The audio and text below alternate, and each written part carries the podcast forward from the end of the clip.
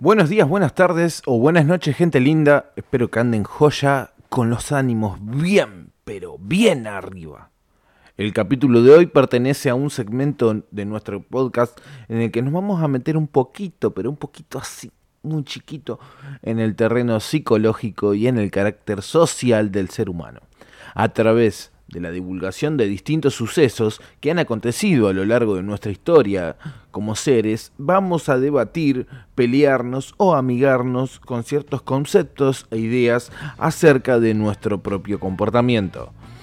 Desde el lado más humano que tengamos, si es que tengamos alguna. Sin mucho más preámbulo, de lo que vamos a hablar hoy en el primer corte de nuestro segmento Experimentos Psicosociales, en nuestro segundo capítulo de Alto Guiso Podcast, segunda temporada, es de nada más y de nada menos que del experimento de la cárcel de Stanford. Adelante, gente.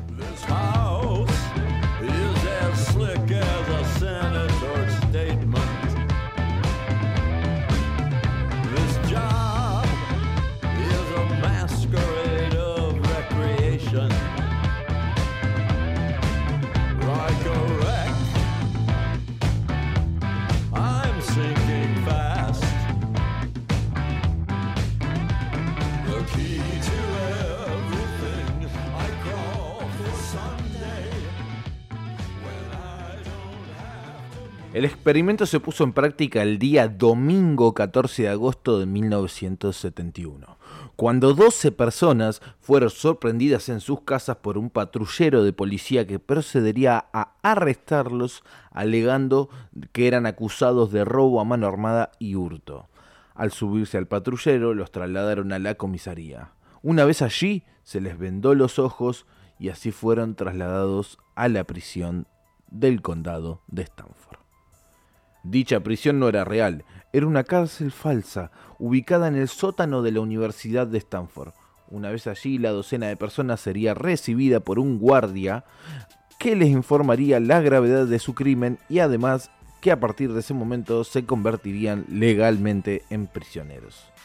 Los 12 prisioneros, tanto como otros 12 guardias, serían los actores principales de dicho experimento, ya que como sabrán, no eran ni prisioneros ni guardias realmente, sino un grupo de estudiantes que se habían presentado como voluntarios al experimento a cambio de 15 dólares por día. Habían quedado seleccionados entre 75 participantes. Los criterios de selección eran claros, debían ser sanos, de salud física y mental, para ellos se realizaron exámenes incluso, y también no debían existir diferencias etarias, ni étnicas, ni culturales. Así que al finalizar la etapa de selección, el resultado fue que las 24 personas seleccionadas fueran en su completud hombres blancos, jóvenes de clase social media y norteamericanos. También cabe aclarar que el experimento contaba con el apoyo de la Armada estadounidense y que además el diseñador y director del procedimiento experimental fue el profesor Philip Zimbardo, del Departamento de Psicología de la universidad. Lo acompañaba un equipo de investigadores, médicos, psicólogos, sacerdotes y estudiantes. Zimbardo también se pondría un rol dentro del experimento y era el de superintendente, el más alto sería de todos, ¿no? el que mandaba ahí en, en la cárcel. El objeto de estudio era averiguar cuáles eran las relaciones exactas entre guardias y prisioneros, y cómo se establecen las redes jerárquicas en un entorno de privación de la libertad. Además, los investigadores deseaban probar su hipótesis de que en una prisión real los guardias y los prisioneros se autoseleccionaban en una espiral descendente que conduce a empeorar las condiciones institucionales. En castellano, buscaban profundizar la idea de que la cotidianeidad en dicho contexto define la personalidad de sus sujetos, generando que el cambio sea simbólico, ya que al modificar el sujeto también se modifica su relación con el entorno, o sea, el espacio tanto como los otros sujetos que están ahí. Y así sucesivamente. Simbardo estaba confiado de que la mala conducta de los presos era consecuencia del maltrato de los guardias, que por lo tanto se volvían peores aún con la respuesta de los rebeldes, que a su vez estos rebeldes se hacían recalcitrantes degenerando en una espiral de violencia mutua que según los científicos era la causa original de los problemas en las prisiones navales y por extensión en todas las instituciones penitenciarias. Como 12 eran demasiados para el espacio, ya que había poco lugar, solo quedaron 9 para ambos lados y 3 suplentes para cada uno en caso de que algo suceda. Desde un principio se les entregó un instructivo que decía que los prisioneros vivirían confinados mientras que los guardias cumplirían turnos de 8 horas antes de regresar a sus hogares. Y se les exigió firmar un contrato y un formulario de conformidad donde declaran relevar de toda responsabilidad a Simbardo, a los experimentadores, a la universidad y al mismísimo gobierno federal norteamericano. A continuación, cada preso fue desnudado, revisado y desinfectado con un spray insecticida. Acto seguido, se les leyó a los futuros prisioneros el reglamento de la prisión. Eran 17 normas que claramente posicionaban esta prisión falsa en una simulación a una prisión real, ¿no? Por ejemplo, había lugar determinado para comer y un tiempo determinado, había momentos para fumar, se le debía llevar señor oficial a ciertos oficiales de ahí, de los guardias, etcétera, ¿no? Era para generar más realismo en el tema. Eh, y nada, después en la descripción del video las voy a dejar las 17 normas escritas, porque la verdad leerlas una por una los voy a aburrir. Simbardo estableció varias condiciones específicas que esperaba que provocaran la desorientación, la despersonalización y la desindividualización de los sujetos. Por ejemplo, se entregó a cada prisionero un uniforme, una especie de vestido abierto con el número del prisionero impreso en el pecho y en la espalda. Este vestido debía usarse si rompa interior debajo. Por ende, con este simple hecho, ¿qué está haciendo? ¿No? Primero, te dan un uniforme, o sea, te sacan la individualidad de seleccionar con lo que te vas a vestir, ¿no? Perfecto. Y además lo tenés que usar en calzoncillos. Por ende, la postura tuya va a cambiar porque vos no querés andar mostrando tus partes íntimas a otros eh, reclusos. Entonces vas a cambiar la manera de sentarte, la manera de andar, de caminar, etcétera, ¿no? Y al mismo tiempo se le otorga un número para que se le empiece a llamar de esa forma y se despersonalice, ya que se saque el nombre, su identidad de lado y se le otorgue un número al ser como todos los otros reclusos que estaban con él, ¿no? Sigamos. Como único calzado, se le entregaron sandalias de goma completamente planas que obligaban a los penados a caminar de modo diferente. Seguimos en el mismo, ¿no? Se les obligó a cubrirse la cabeza con una media de mujer para simular estar rapados se les y se les colocó un tramo de cadena en el tobillo con varias vueltas asegurando con un candado que estaban obligados a usar en todo momento y lugar. Y Simbardo dice, lo hicimos para recordarles lo opresivo de la situación. Ni siquiera cuando dormían podían escapar de esa presión. Cuando giraban en la cama, la cadena golpeaba el otro tobillo, despertando al prisionero y recordando que seguían en prisión, de donde no podían ni escapar ni en sus sueños. Una locura.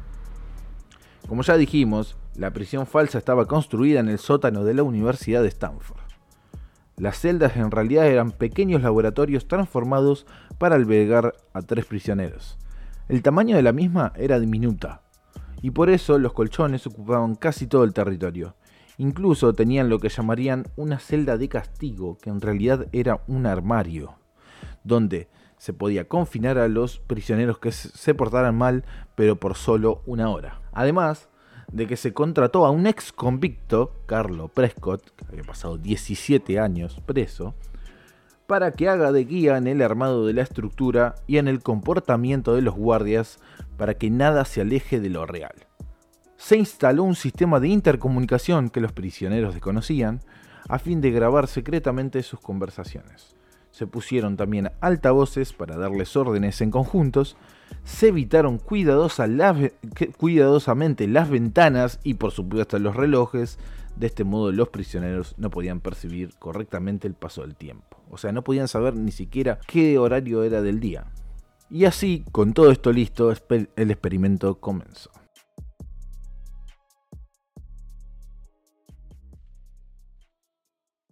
A las 2 y 30 de la madrugada del primer día, los presos fueron duramente despertados con silbatos y ruido para el primero de una interminable serie de conteo de prisioneros. Un ejercicio que haría a los prisioneros familiarizarse con su número de identidad y más importante, expresaba el poder de los guardias sobre los prisioneros. Ante la menor provocación, los guardias castigaban a los presos, obligándolos a realizar abdominales o flexiones de brazos. Para los psicólogos del experimento, creían que era un castigo leve. Al segundo día ya hubo un motín. Los prisioneros se quitaron las medias de la cabeza, arrancaron los números de sus uniformes, formaron barricadas en las puertas de sus celdas, colocando contra ellas los resortes de sus camas. Los guardias estaban enfadados y sumamente frustrados por los insultos que les dedicaban los internos. Los guardias sometieron a los presos, rociándolos con los matafuegos del lugar, haciéndolos retroceder hasta el fondo de sus celdas. Luego penetraron violentamente en los calabozos, desnudaron a los prisioneros, les quitaron las camas y, encerraron a los cabecillas del motín en el armario de confinamiento en solitario. Luego, todos se dedicaron a humillar y presionar a los reclusos. También pidieron a Simbardo que los tres guardias suplentes que entren en juego y así ellos, al ser nueve, también superarían a los prisioneros, que eran seis. Para el tercer día, los guardias, con la ayuda de los psicólogos que realizaban el experimento, habían configurado un plan que generaría un avance en la organización y manejo de los prisioneros. Habían acondicionado una de las celdas para que sea una celda de privilegio, donde al principio se ubicaron los tres prisioneros que menos tenían que ver con la idea del motín. Una vez allí, se les volvería las camas y el uniforme, y también se les permitiría lavarse y cepillarse los dientes, mientras que a los otros se les negó todo eso. Además, también comerían una comida especial frente a todos los otros presos a los que se forzó pasar hambre. En efecto, lo que hicieron fue buscar quebrar la solidaridad y la unión entre prisioneros. Esta situación duró 12 horas, ya que luego se reubica a los presos buenos, entre comillas, en la celda de los malos, también entre comillas, y a tres de los malos en la celda de privilegio. ¿Para qué? Para confundir a los demás prisioneros y generar desconfianza entre ellos. Realmente allí sucedió un hecho trascendental, ya que se quebrantó por completo a los prisioneros de una forma colectiva, grupal, siendo que sus individualidades ya estaban comprometidas. Se los despojó de todo, hasta socialmente. Este hecho generó lo opuesto en los guardias, quienes se unieron y se solidarizaron entre sí. Ahora, verían a los prisioneros como generadores reales de problemas, como personas que querían ejercer violencia sobre ellos, que en verdad deseaban hacerles daño. Las humillaciones y las denigraciones hacia los prisioneros comenzaron a ser cada vez peores, a medida que todos y cada uno de los aspectos de la vida de los internos era tomado en manos de los guardias. Incluso el sencillo hecho de ir al baño se convirtió en un privilegio, ya que luego de apagar las luces por la noche, se entregaba a cada celda un balde donde los prisioneros eran obligados a orinar y cagar. Y además se les prohibió vaciar los baldes, con lo que la prisión se llenó de dolor a orina y a materia fecal. Esto estaba en consonancia con la degradación general que comenzó a sufrir el ambiente carcelario. Tras apenas 36 horas, sí, 36 horas, el prisionero número 8612 sufrió un disturbio emocional agudo caracterizado por un pensamiento desorganizado, llanto incontrolable y ataques de furia. Pero Simbardo, recordemos que él era el que había generado todo este experimento, y los suyos no se conmovieron ya que pensaron que se trataba de un engaño para poder salir de ahí. Pero igualmente lo hicieron entrevistar con uno de los consultores de la prisión, que en lugar de ayudarlo, lo llamó gallina, lo despreció por ser débil y le dijo que pensara en cómo abusarían de él en los guardias de San Quintín. Dicho esto, le ofreció inmunidad frente a los abusos de los guardias, a cambio de convertirse en informante de la dirección. Poco después, recrudecieron los ataques de furia, los gritos, los llantos, las maldiciones, los ataques de locura. Así que al fin hicieron un poquito de lógica sus neuronas y decidieron liberar al darse cuenta que era verdad. Un guardia, algunas horas después, escuchó a los prisioneros hablando sobre una fuga masiva. Según denunció el guardia, el prisionero 8612, el que hablábamos recién que se había ido, había organizado un grupo de revolucionarios radicales que asaltarían la prisión luego del próximo día de visitas y liberarían a todos los prisioneros, generando grandes discusiones entre los guardias. Y Simbardo, que incluso llegó a realizar un pedido al departamento de policía para realizar un traslado de los presos a una prisión real, de más está decir que no sucedió tan hecho. Decidieron que iban a desmantelar la cárcel inmediatamente, después de concluida la visita, llamar a todos los guardias, encadenar a los prisioneros unos con otros, ponerles bolsas en las cabezas y trasladarlos a un almacén del quinto piso. Cuando vinieran los conspiradores, Simbardo estaría sentado en el sótano solo, que les diría que el experimento había sido cancelado y los prisioneros enviados a sus casas y después que se fueran volverían a construir el presidio con doble de rejas, doble de guardias, el doble de puertas y doble de seguridad. Luego secuestrarían, todo esto es la idea, ¿no? Secuestrarían a 8612, que es el que habían dejado ir, ¿no? Y los meteríamos, lo meterían de nuevo en la prisión, alegando que los había engañado. Como no sucedió la fuga, no apareció nadie buscando liberar prisioneros pero sí apareció un colega de Simbardo que le preguntó acerca de la fundamentación del caso, algo que lo hizo estallar por completo, porque, entre comillas, palabras de él, tenía una fuga en proceso y no quería lidiar con los ataques de un blando. Y agregó que no fue hasta mucho tiempo después que se dio cuenta de que no era más un investigador, sino que se había convertido en el verdadero director del establecimiento penal. Los guardianes aumentaron considerablemente su nivel de violencia sobre los prisioneros, obligándolos a limpiar los retretes con las manos vacías, desnudas, sin guantes, quiero decir, ¿no? Y aumentando la duración de las sesiones de ejercicios físicos, acordémonos que hacían abdominales y ahora se le había agregado los saltos de rana, a varias horas cada vez. Hasta fue un sacerdote a charlar con los prisioneros, con el cual hablaron todos menos el prisionero 819, que se sentía enfermo no quería comer y pedía un médico en lugar de cura, y tenía lógica. Finalmente Simbardo lo convenció de salir de su celda y entrevistarse con él, y con el religioso, para ver qué le sucedía en realidad. El chabón se puso a llorar. Dice el que Simbardo que le quitó la media a la cabeza, la cadena del pie, lo hizo acostar en un cuarto y le ordenó que, y ordenó que se lo alimentara.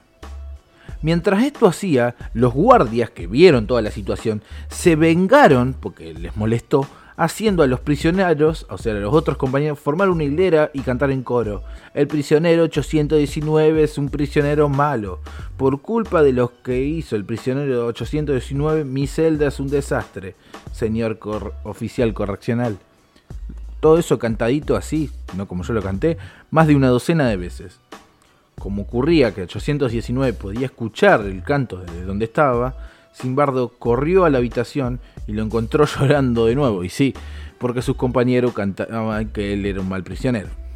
Entonces ahí tuvo un poquito más de lógica el director del experimento, Simbardo, y le dijo que él en realidad no era 819, sino que era fulano de tal y que él no era el director de una cárcel, sino el doctor Simbardo, que es psicólogo y no superintendente.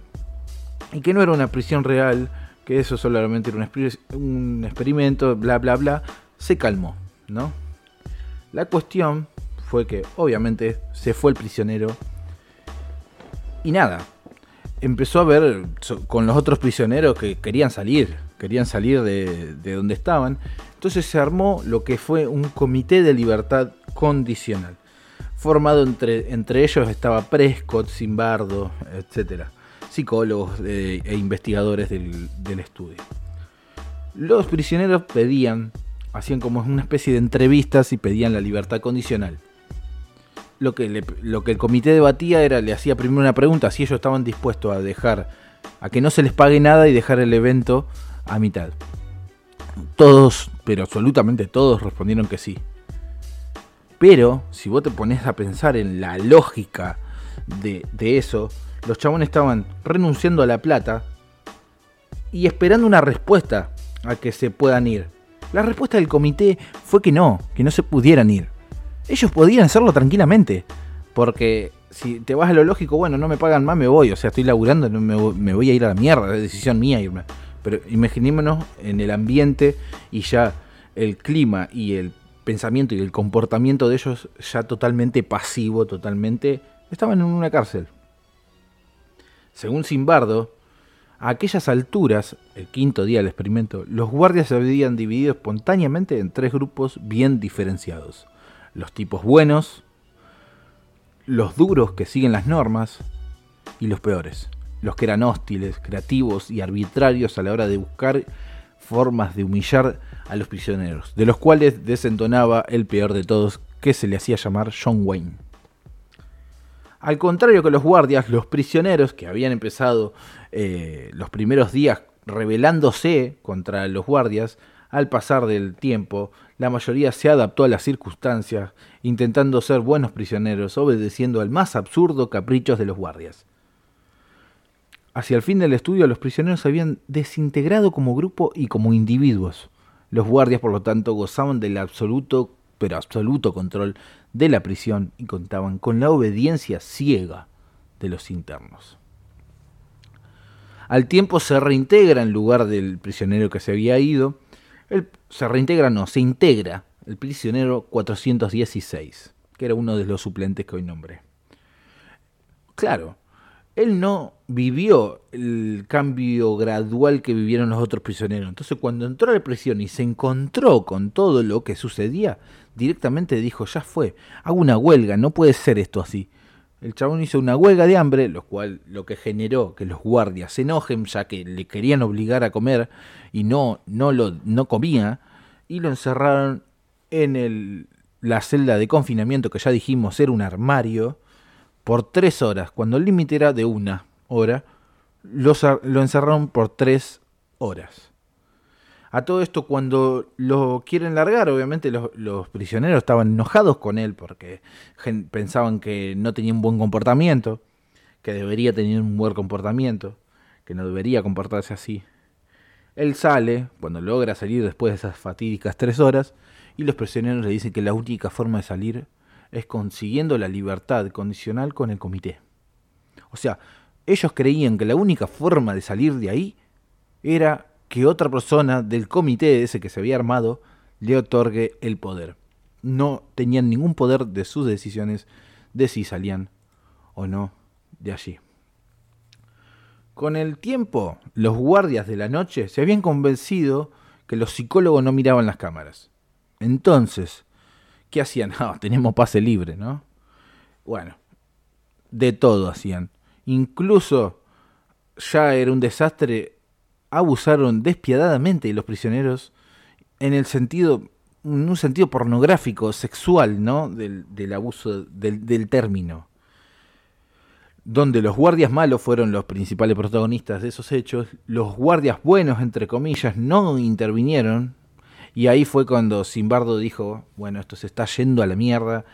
El octavo día, o sea, ocho, digo, ocho días antes de lo previsto, ya está todo muy para atrás. Y decía, muchos prisioneros exhibían conductas patológicas y varios de los guardias mostraban comportamientos sádicos clínicos, tal cual. Y comentó algún dato muy copado que es, ningún guardia quiso renunciar jamás. Ninguno llegó tarde al trabajo, ninguno se reportó enfermo ni exigió paga extra por las veces que lo llamamos fuera de horario.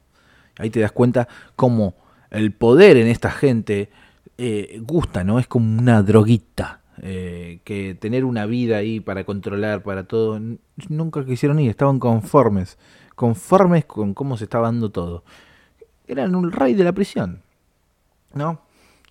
El último día de todos, el sexto día, una médica de Stanford recién recibida llamada Cristina Maslach ingresó a la prisión para entrevistar a los guardias y a los prisioneros. Lo primero que vio al llegar fue una fila de internos semidesnudos y encapuchados, con los tobillos encadenados unos a otros, caminando lentamente cada cual con la mano en el hombro del que lo precedía. Preguntó al guardia qué era eso, y el hombre le respondió así es como conducimos a los prisioneros al baño. Maslach puso el grito en el cielo, desesperada por las inhumanas condiciones del estudio, gritó a Simbardo, es terrible lo que le estás haciendo a estos chicos. Y de inmediatamente el investigador canceló al sexto día el experimento de Stanford, que se suponía que iba a durar 14. La prisión fue desmantelada y los convictos liberados el 20 de agosto de 1971.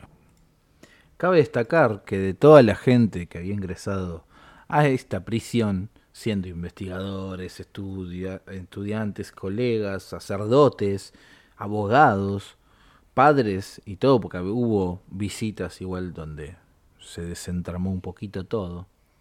Em, la única que puso el grito y habló sobre la moral y de lo que se estaba haciendo del experimento fue esta mujer, Cristina Maslach. La única persona, después de seis días, después de que esta gente pase cosas realmente eh, terribles.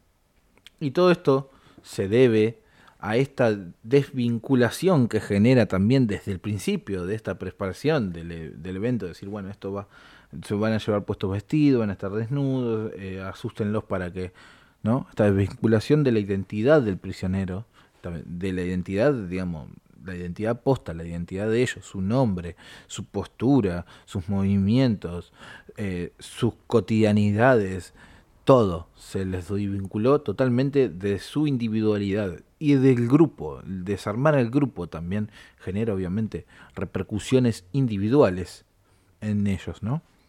Em, lo que quería mostrar Simbardo, como dije al principio, era esta ola de que los guardianes, los guardias, guardianes, castigaban a los presos, los presos se enojaban, respondían ante los guardias, los guardias, y era todo un ida y vuelta que se iba acrecentando, ¿no?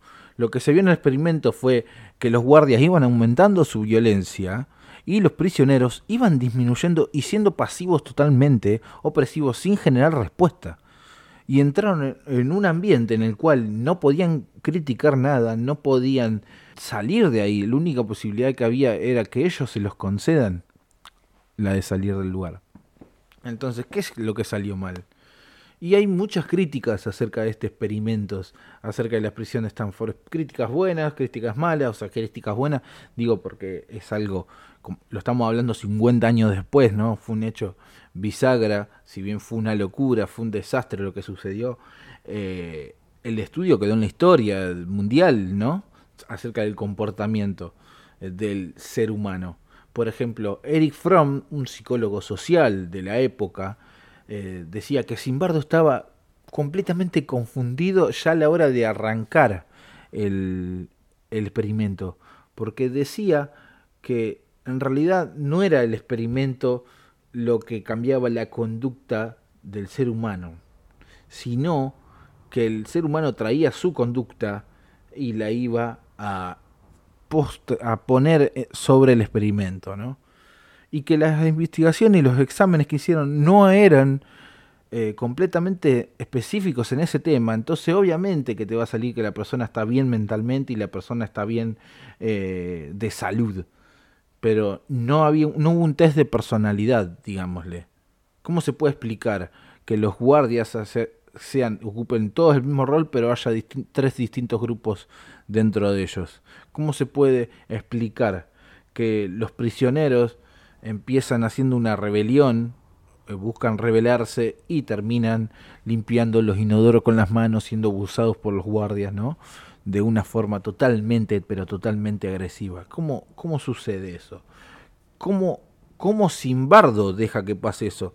Eso también es otra pregunta muy, muy, muy piola, porque el chabón se había ubicado en un rol hablamos del que creó el experimento, del estudio. Él se ubica en un rol dentro de esta simulación donde era un director de la cárcel. Y obviamente sus decisiones como director de la cárcel y como director del evento se vieron totalmente subjetivizadas por el rol que ocupaba. Fíjense, un prisionero le agarró un ataque de ira, lloraba todo, y el tipo creyó que lo estaba engañando para salir. O sea, no estaba pensando como un doctor en ese momento. No estaba pensando como alguien que está viendo las cosas objetivamente.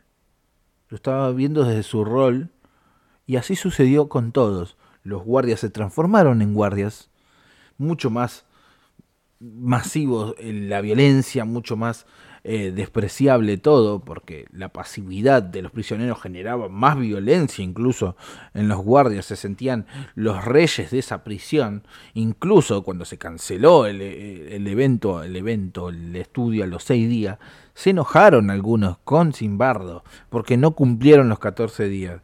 Los prisioneros estaban pidiendo, por favor, hace cuatro o cinco días que se termine. Y los chabones querían seguir ocho días más. Estaban re locos.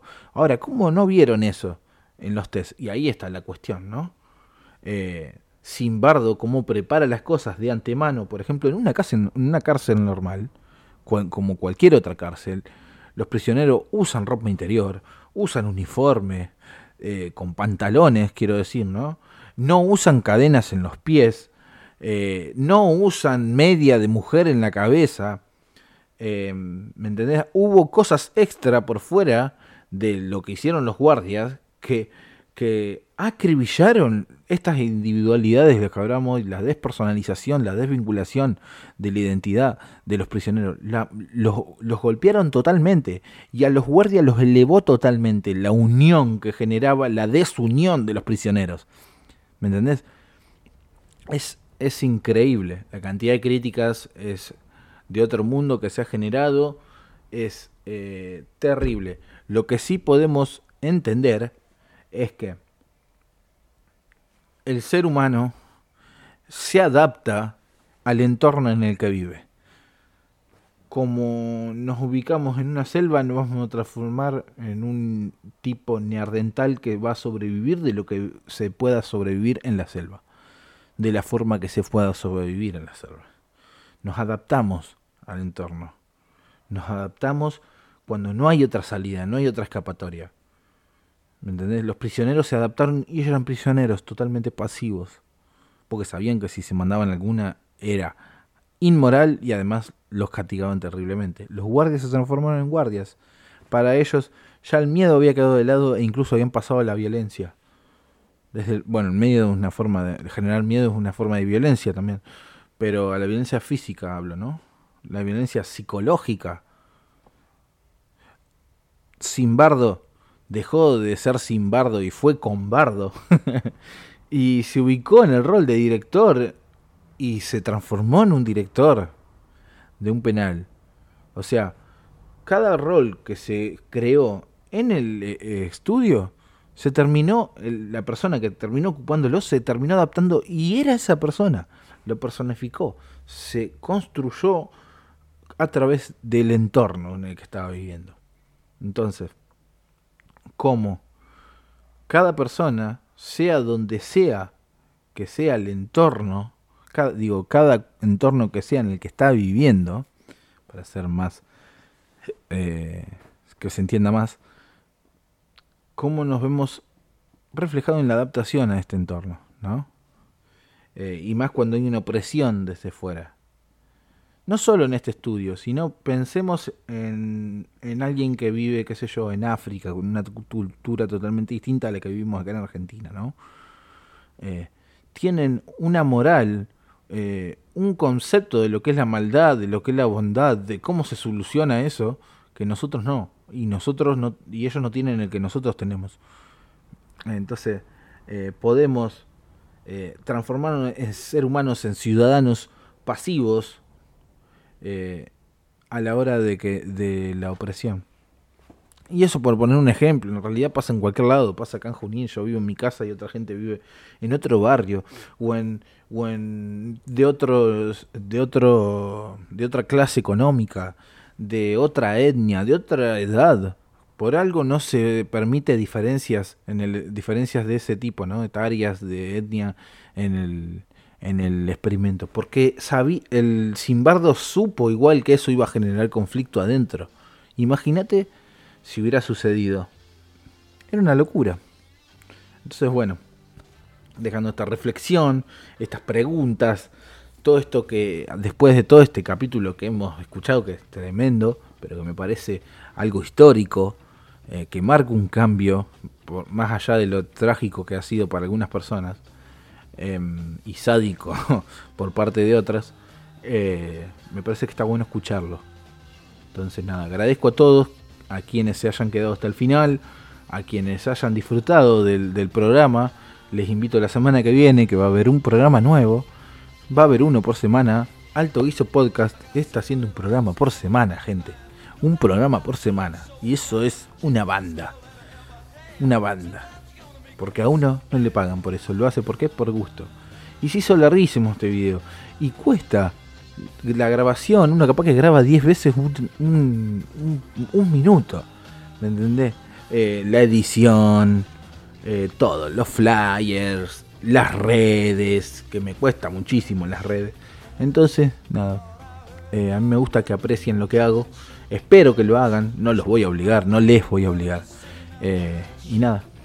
A quien les guste, lo, que escuchen en el programa que siga. Un beso y un abrazo para todos. Esto fue Alto Guiso Podcast, segunda temporada, capítulo 2.